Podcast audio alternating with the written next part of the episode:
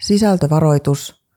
Turvaks podcastissa käsitellään paikoin raskaita teemoja, kuten rasismia, häirintää, onnettomuuksia, väkivaltaa ja päihteiden käyttöä.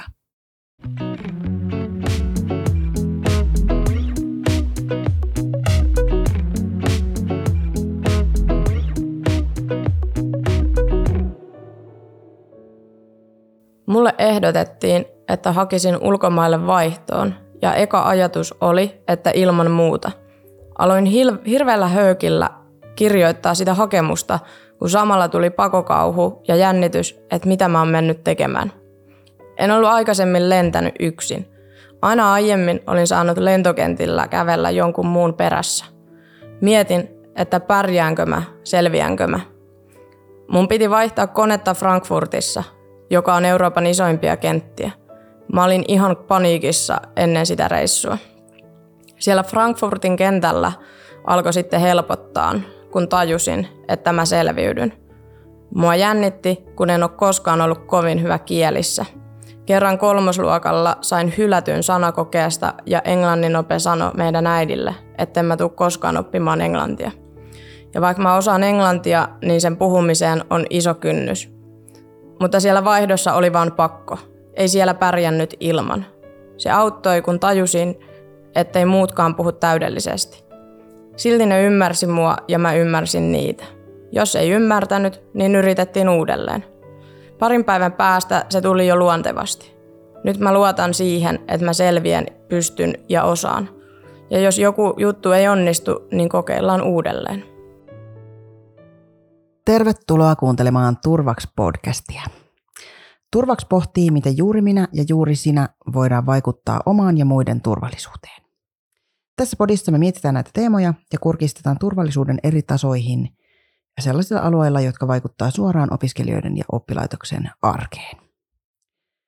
Tänään puhutaan rohkeudesta ja puhutaan siitä, miten elämässä voi tulla sellaisia tilanteita, joissa pitää kaikki voimin kaivaa oma rohkeus esiin, vaikka ei olisi siihen ehkä ihan valmis.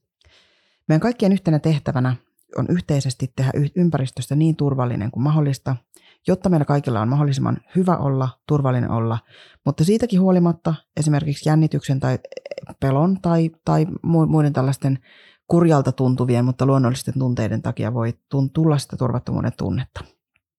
Tällaisessa tilanteessa sitä omaa rohkeutta tarvitaan ja sen harjoittelusta voi olla apua. Harjoittelu voi aloittaa ihan pienestä, ei tarvi heti säännätä alkutarinan Frankfurtin kentälle, vaan voi ihan pienestä jutusta aloittaa. Meillä on tänään vieraana Tim, jonka tarina, elämäntarina on vaatinut monenlaista rohkeutta pitkin matkaa. Tervetuloa Tim. Sä työskentelet Tampereella kumppanuustalo Artelilla ohjaajana, mutta tämä ei ole aina ollut sun semmoinen itsestäänselvä elämän tapa. kerro meille vähän siitä, miten sä tulit Suomeen ja mitä kaikkea sitten tapahtui. No, äh, minä tota,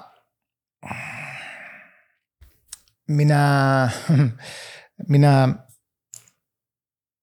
pienipä hetki. Tämä on iso kysymys siinä mielessä, että, tota, että mun täytyy niinku hieman pohtia, että miten mä sen, sen sylkäsen ulos, mutta siis tota, jos lyhkäisesti sanotaan, että miten mä päädyin Suomen, minä heräsin laivalla että se, ää, mä heräsin laivalla, mulla oli tota, siis Suomen laivalla, eli siis laivalla, mikä menee Helsingin suuntaan. Ää, siihen aika oli tota kampanja, milloin tota, ää, tehtiin, että eurolla pääsee Tallinnasta Helsinkiin. Ja, tota, ja meillä oli semmoinen läppä, että, tota, että me voidaan lähteä Eurooppaan. Ja, ja yksi ajatus oli se, että me mennään niin kuin Helsingin kautta sitten johonkin eteenpäin. Ja toinen oli sitten Baltian maiden kautta. Ja tota, tapahtui näin, että mä heräsin yksin siellä laivalla. Ja mä en muista oikein, että miten mä niin päädyin sinne, ää, kun mä rupesin tajuamaan, että missä mä niin olen, mä rupesin katsomaan, mulla oli kitara, vanhat vaatteet päällä, passi ja kolme euroa, niin sillä rahalla mä pääsin Tallinnasta Kangasalle. Okei, okay. Tallinnasta Kangasalle. Mitä seuraavaksi tapahtui, kun sä olit herännyt ja laiva tuli satamaan? no tota, mä olen siis se on hyvä ja se on huono, mutta mä oon säätäjä. Huono siinä mielessä, että, että joskus mä poltan itseäni, ää, mutta jos se, osa, jos se mun säätäminen, paremman sanan puutteessa siis säätäminen, en ole keksinyt parempaa sanaa vielä, ää, mutta siis jos mä onnistun esimerkiksi jotain hyvää saamaan, niin siitä myöskin tulee hyvä fiilis, niin varmasti osittain koukussakin siihen. Ää, mutta siis se laivalla tapahtui näin, että, että niin kuin mulla oli vielä taskussa, mä löysin tuota osoitteen ja mä luulen, että se Kangasala on Helsingin kaupunginosa. Ää, ja tota, sitten on jotain virolaisia rakseja, jotka naureskeli mulle ja sanoivat, että, että kuulet sun Tampereen takana, että se on 200 kilsa tästä ja sitten mulla oli pieni, pieni paniikkikohtaus, sitten mä huijasin pari ihmistä, mä sain yhdellä kaljalla sain, äh, sain tota, äh, Helsinki-Tampere liput, junaliput ja tota, ja sitten mä tyytyväisenä, mä en nukkunut, siis mä tyytyväisenä istuin siihen sitten johonkin junaan ja tota, Tikkurillassa mua herätettiin, niin semmoinen iso kokoinen lipputarkastaja ja löi sen lippun ja teki silloin vielä tämmöisiä reikiä ja tehtiin niin tota, siihen lippun ja ja, tota, ja mä, sit mä nukahtaan uudestaan, kunnes se tulee jotain mulle sanoa ja mä en ymmärrä mitä se sanoo ja mä pyydän englanniksi, että voisitko se selittää mulle, että mitä tapahtuu. Että mä en ymmärrä, että mulla on lippu, mitä sä haluat. Hän kumminkin jatkaa suomen kielellä sitten me yritetään niin ympäristöä, että voisitko tämä auttaa. Suomalainen on erittäin ujo eläin, niin hän menee piilon noin ja sitten mä en niin tajua, että mitä tapahtuu. Ja sitten se iso kokoinen äijä tekee näin ja se tulee vielä kaksi, kolme iso kokoista äijää. Ne vaan töni mun tikkurillasta ulos sieltä junasta. No mitä mä nyt teen? No, mäpäs pistän pokerfacein päälle menen sinne Tikkurilla juna-asemalle, se ei ollut näin iso, mitä se nykyään on, se oli pieni koppi siellä jossain, mä en muista enää tarkkaan. Mä menin sinne ja paukutin sitä ove ihan täysillä ja, ja niin hyvä englantia ja brittiaksenttia, kun mä osaan, sanoin mä oon Lontosta ja mä haluan vittu lippu takaisin. Ja mä sain sen lippu takaisin. Joo, Tikurillassa vietin kuusi tuntia, kyllä kiusasin ihmisiä, mutta sain. Mutta pääsit eteenpäin. Pääsin. Tämä vaati sulta rohkeutta, että sä pidit puolesi. Mitä, millaisia muita tilanteita sinulla on tullut sinun elämässä vastaan, milloin sä oot joutunut tai päässyt käyttämään rohkeuttasi? Jotta, jotta tota vasta semmoisen kysymyksen, milloin olet käyttänyt rohkeutta, niin tota, pitäisi ensin ymmärtää, että mikä on rohkeus. Että tota, mehän ihmisinä aika useasti katsotaan jotain ulkopuolista ihmistä ajatellaan, että olipas hän rohkea, mutta eihän me tiedetä, mitä sen päässä liikkuu ja eihän meillä ole mitään niin kuin taustatietoa ja me jollain tavalla reflektoimme omia pelkoja tai omia jännityksiä ja mietitään, mm. mutta tota, jos me ajatellaan niin kuin mun kohdalla rohkeus, ää, rohkeus vaatii minulta rohkeutta tehdä muutosta. Mä on mulla ollut aset naaman edessä, on mulla ollut veitsit sivussa, on mulla turpin saatu, mä olen vedannut turpin, mä olen, mä olen, mä olen, se ei ole äh, tavallaan, äh, se ei ole tavallaan se juju, se ei ole rohkeutta, se on pelko loppujen lopuksi aggressiivinen käyttäytyminen on pelko, siis aggressio on pelko, mutta rohkeus, rohkeus on semmoinen asia, missä, missä niin sä altistat itseäsi. Rohkeus ottaa oman tilan. Se vaatii paljon ja sitä ei välttämättä kukaan ei kukaan vaan sitä ei välttämättä ihminen omassa elämässä ei saavuta. Että se paremman sanan puutteessa elää orjana, tekee sitten mitä hän tekee, missä hän ei ole tyytyväinen. Ää, tässä aikaisemmin oli se, että pieni askel, niin pieni askel on rohkeus. Ihanasti sanottu, että pienestähän se tavallaan pitää mm. aloittaa. Ää, sä puhuit muutoksesta ja sulla on taustalla ollut esimerkiksi päihderiippuvuutta, mikä on varmasti ollut aika vaikea ja raskas tie. erityisesti kun puhutaan näistä niin kuin voimakkaasti, voimakkaasti päi- riippuvuutta aiheuttavista päihteistä. Millaista, millaista lujuutta ja rohkeutta se vaati sulta, että sä sait, sait haettua ja otettua vastaan apua?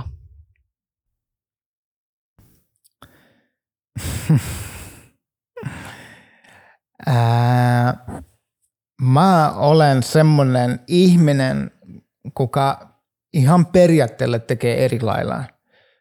Mä en, mä en halunnut elätä ihmisten, yhteiskunnan, kulttuurin sääntöjen mukaisesti, enkä lain sääntöjen mukaisesti.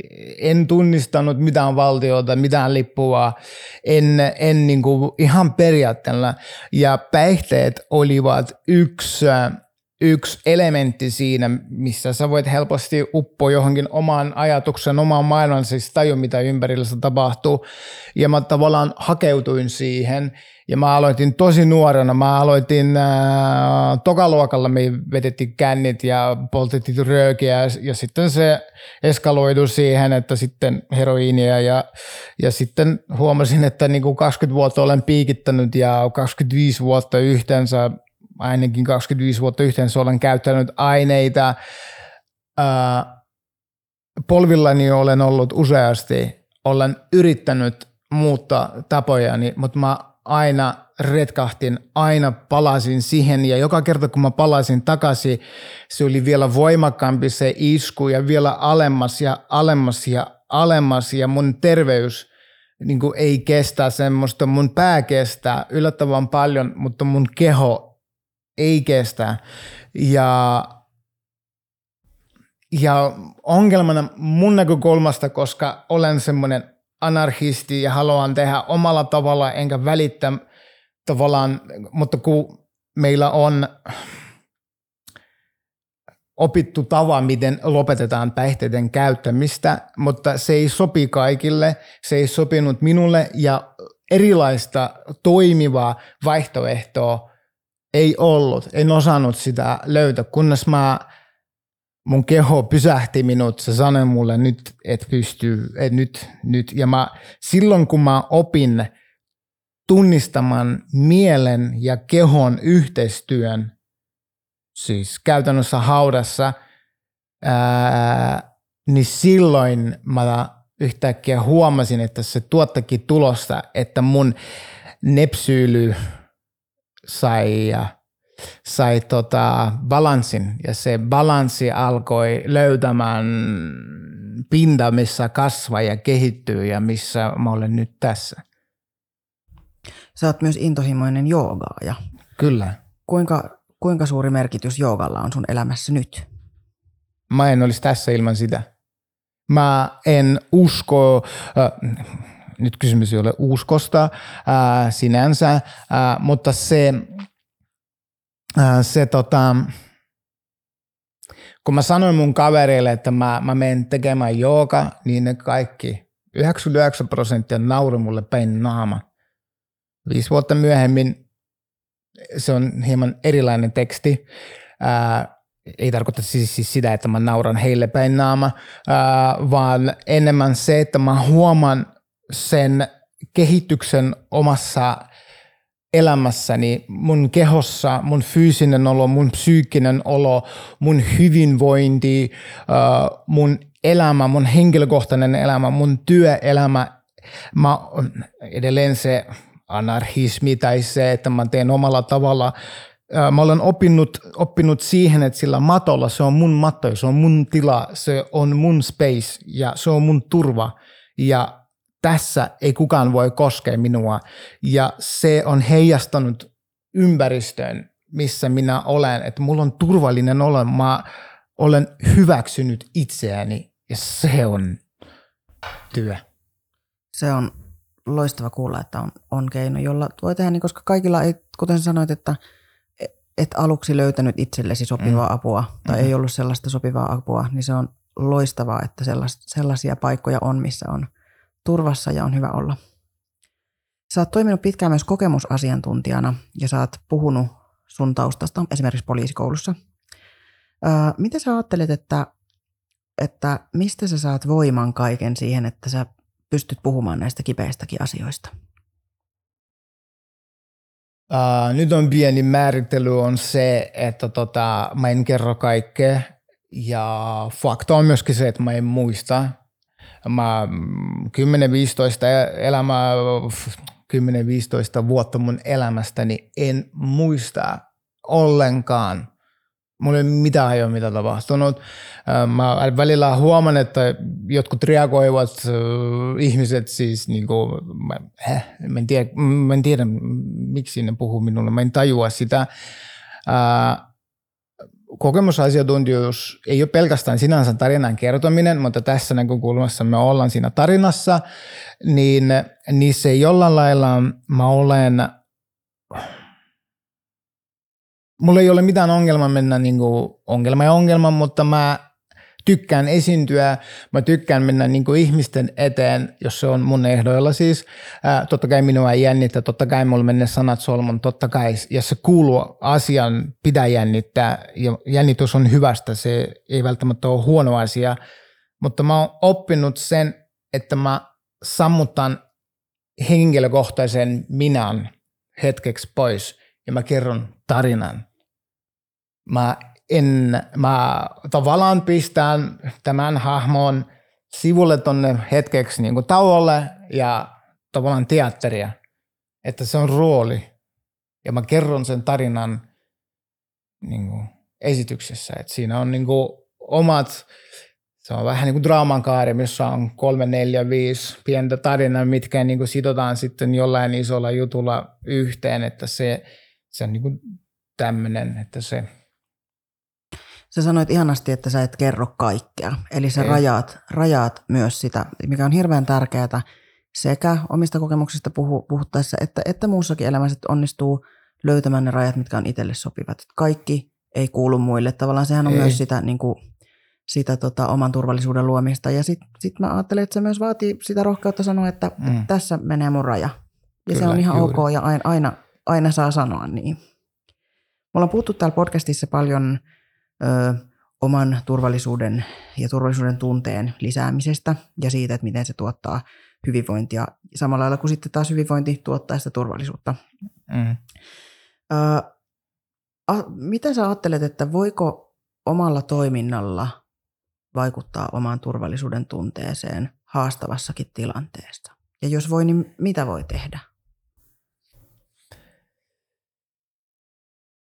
Ää, mä en tiedä, että, että onko se se, mitä tässä kysytään, mutta mun aivot reagoivat tähän seuraavalla tavalla, että tota, öö, se, että jännittää, se, että pelottaa, niin kuin tuossa aikaisemminkin sanoin, se on luontainen tunne, niin kuin viha, rakkaus, kaikki muut asiat meidän elämässä, kaikki tunnet on se, siis se on osa minusta, meistä, se on osa ihmisyyttä. Minä joskus, minä ajattelen näin, että elämä on koulupiha. Koulupiha on, on, se voi olla ihana, mutta se voi olla erittäin väkivaltaista ja erittäin niin kuin, dissava ja erittäin semmoinen, mikä niin kuin sä kannat niitä harpia sitten loppuun asti ja et välttämättä pääse siitä niin kuin loopista ulos. Mä olen, minä olin meidän pihassa pienin ihminen mä, mä en saanut tarpeeksi ruokaa, mulla ei ollut tarpeeksi vitamiineja, Mä olin pari vuotta, viisi vuotta nuorempi kuin muut. Mä sain aina turpin. Mä olin se, kuka heikompaa aina, siis mä aina äh, sain.